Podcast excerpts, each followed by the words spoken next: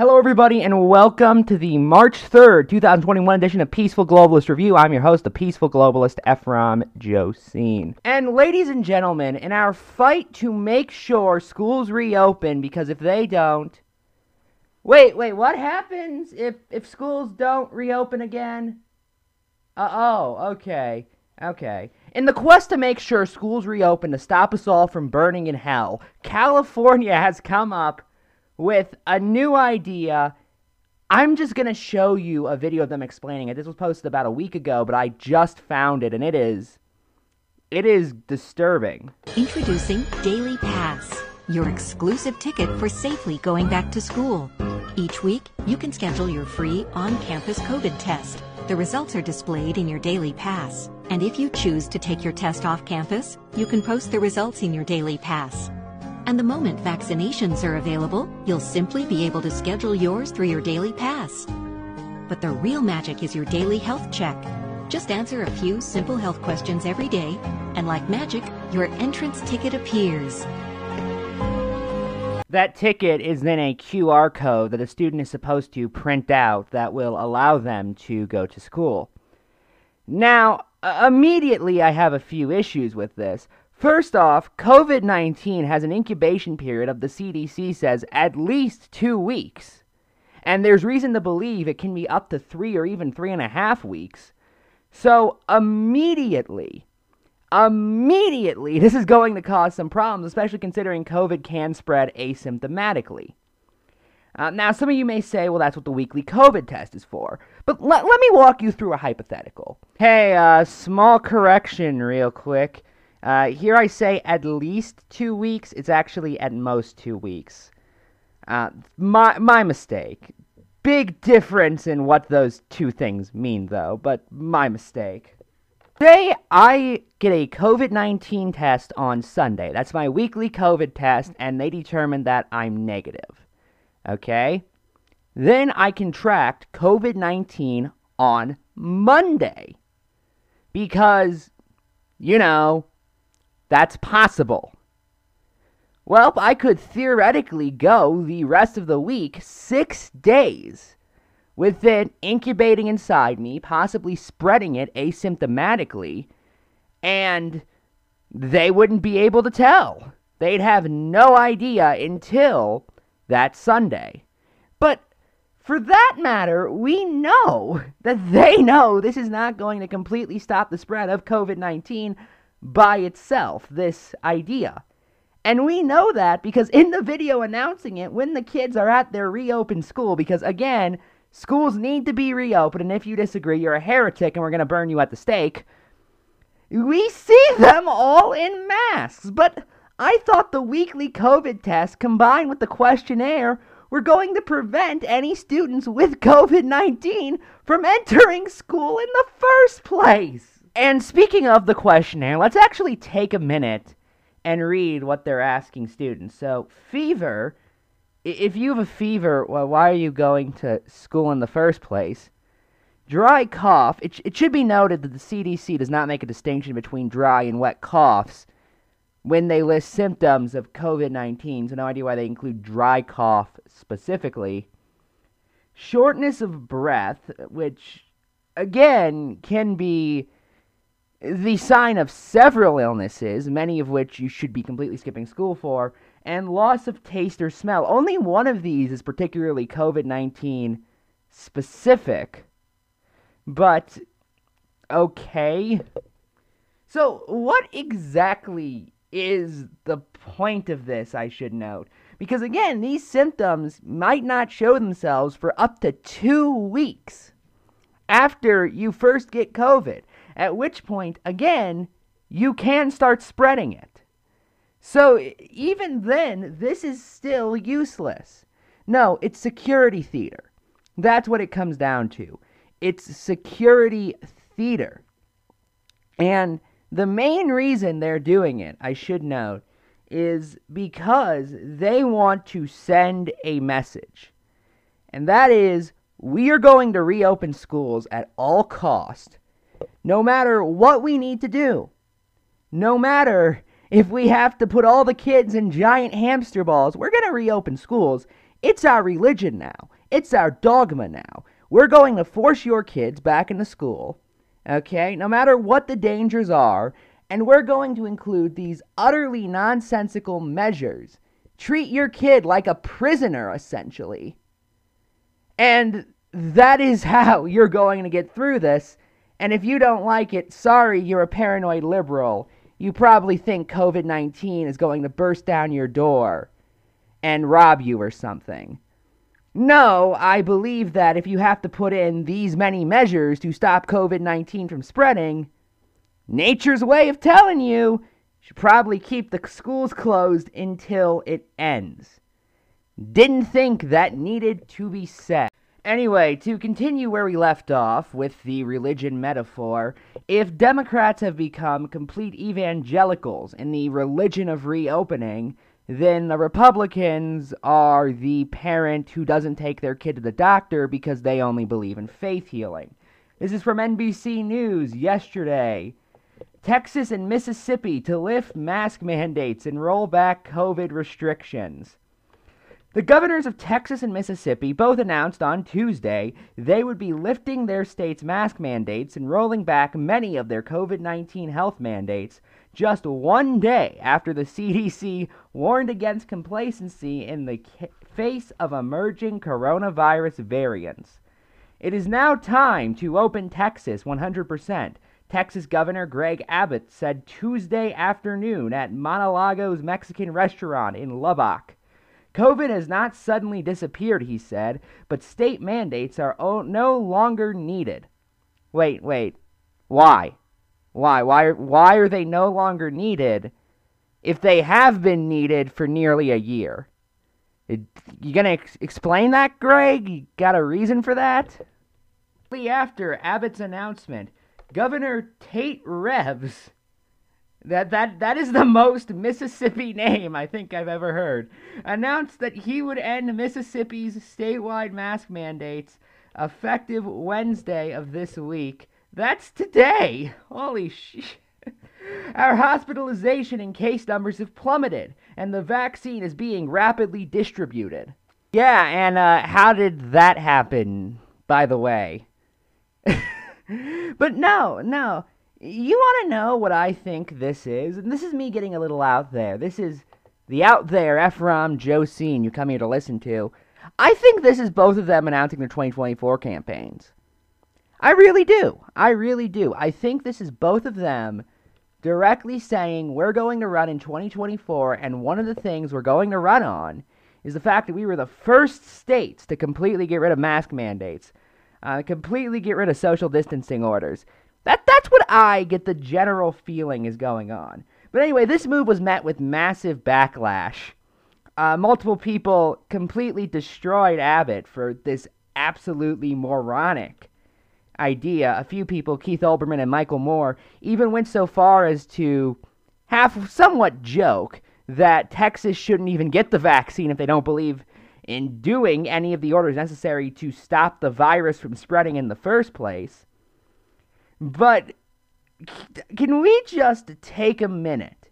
Seriously, take a minute and think about this for half a second. I, I know. Take a minute and think about this for a second. Not not my best wording. I'll admit that. This is at the end of the day what the cult of reopening always had in mind. You lift the restrictions too early. That's what they were going to do from the start. They do you really think these people were going to let the restrictions remain in place until COVID had passed? They fought having restrictions in the first place tooth and nail.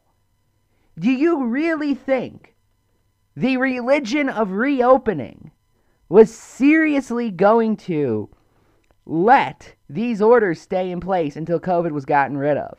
No, of course not. Of course not. And by the way, it's funny there, and by funny I mean awful, they're doing this just as new strains are mutating because you know one of the biggest things that causes a virus to mutate?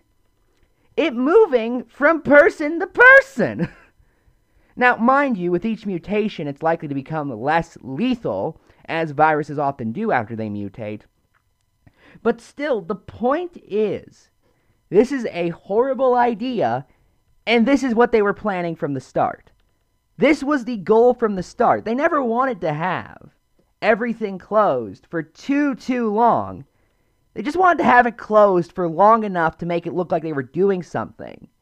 Every day they were having things closed, it was a strike to their religion, their worship of this God of reopening that we must all bow our heads to or be burnt at the stake. That's what's going on right now.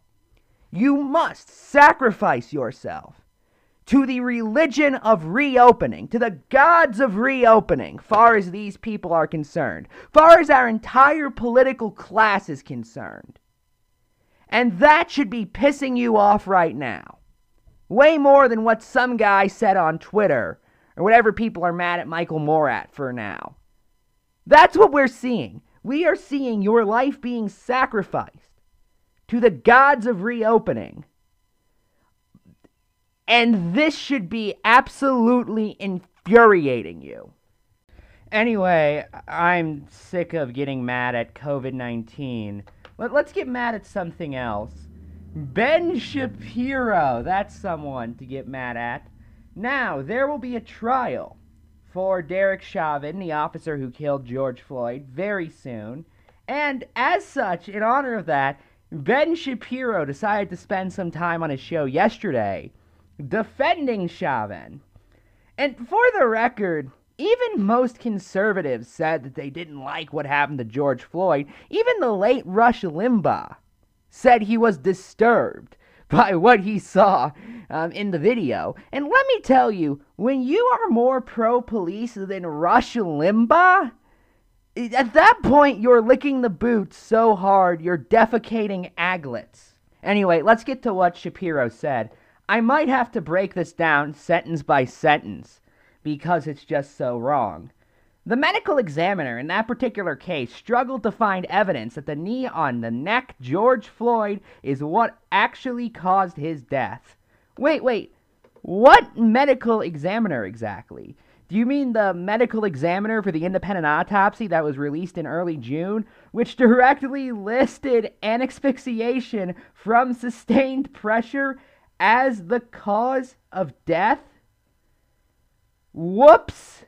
And the medical examiner for that autopsy directly said Floyd's heart failure was again caused by neck compression. Hey, when was Floyd's neck compressed exactly, Ben? There is good video evidence from before the actual eight minute clip that everyone has seen that George Floyd was acting in, ext- in, in extraordinarily erratic ways. Um, citation, please, Ben, because I've seen most of the video that's captured from the arrest, and not really, no, that he was resisting arrest. Now, that's true. Not exactly sure why that means he should die, but that is true. That he appeared to be suffering from a condition that's known in the police community as excited delirium where people are high on drugs and then their heart rate starts to rise extremely fast. Oh, so in layman's terms, that means they're having a heart attack.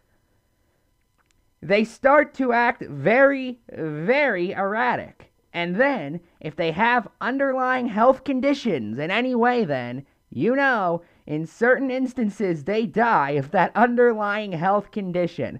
Okay, yeah, that's great and all. Where's your evidence that Floyd died of an underlying health condition specifically? But I just want to reread that sentence real quick. If they have an underlying health condition in any way, you know, in certain instances, they die of that underlying health condition. Really now, Ben? Did you have to consult your doctor wife on that one? But what Mr. Shapiro said there is true. When people have underlying health conditions, they do occasionally die of them.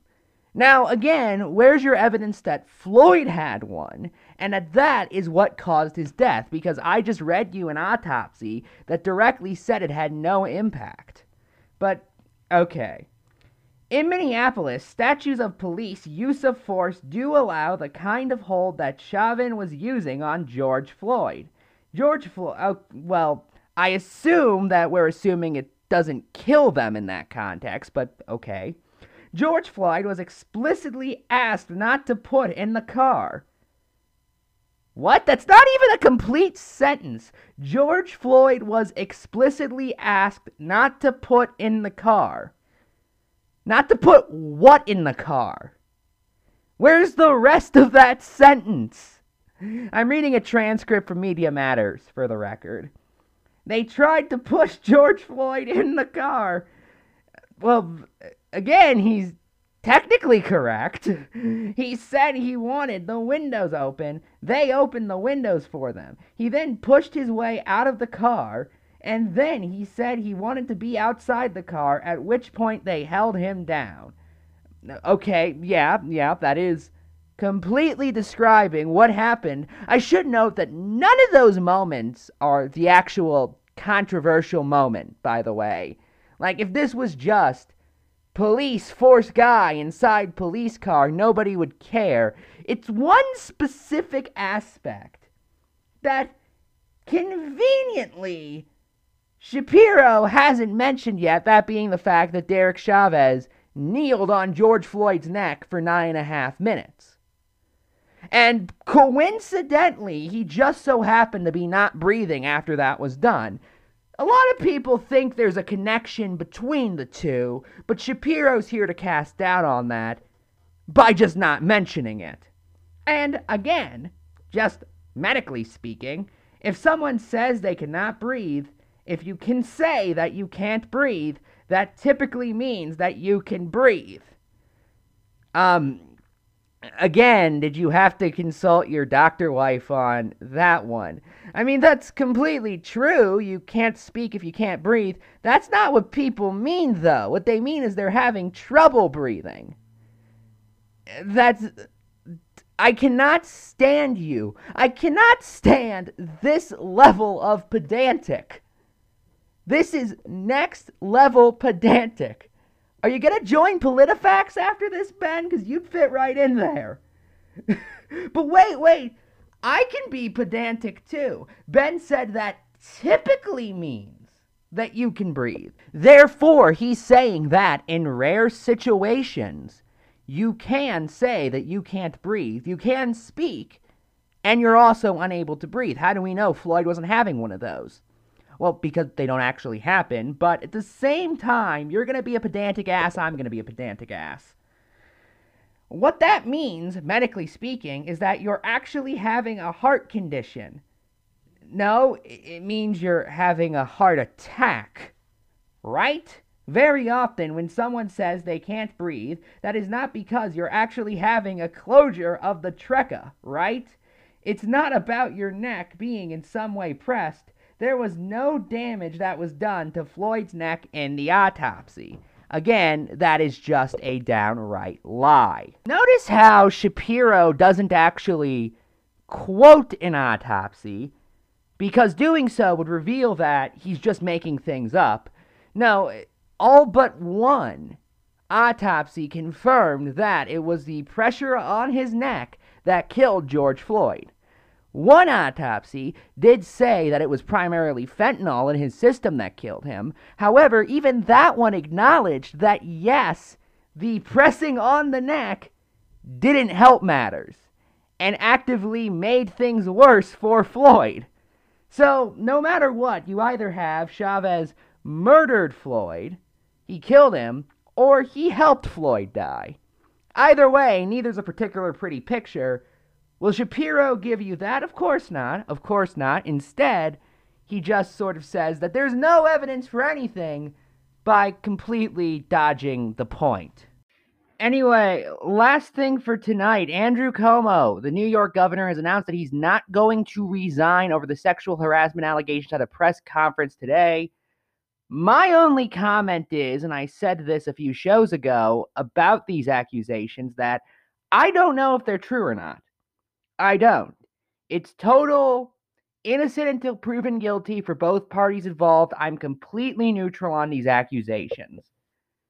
But with that said, it should be continuously reminded that the only reason these accusations even got media attention in the first place is because the, the nursing home scandal failed to stick. That's the only reason we're talking about Andrew Cuomo's sexual harassment allegations. Not that doesn't mean they're wrong, by the way. I'm going to say that right now. That doesn't mean that they're that the women were lying or anything. It does mean that the only reason the media even picked up on this is because they hate Andrew Cuomo. That's what it comes down to. They hate Andrew Cuomo now. And so they're going to look for anything possible to destroy him. And this just so happens to be their latest attempt after the nursing home scandal completely fizzled out. Again, don't know if they're true or not, just know why it's being reported on. Anyway, that's our show. Good night.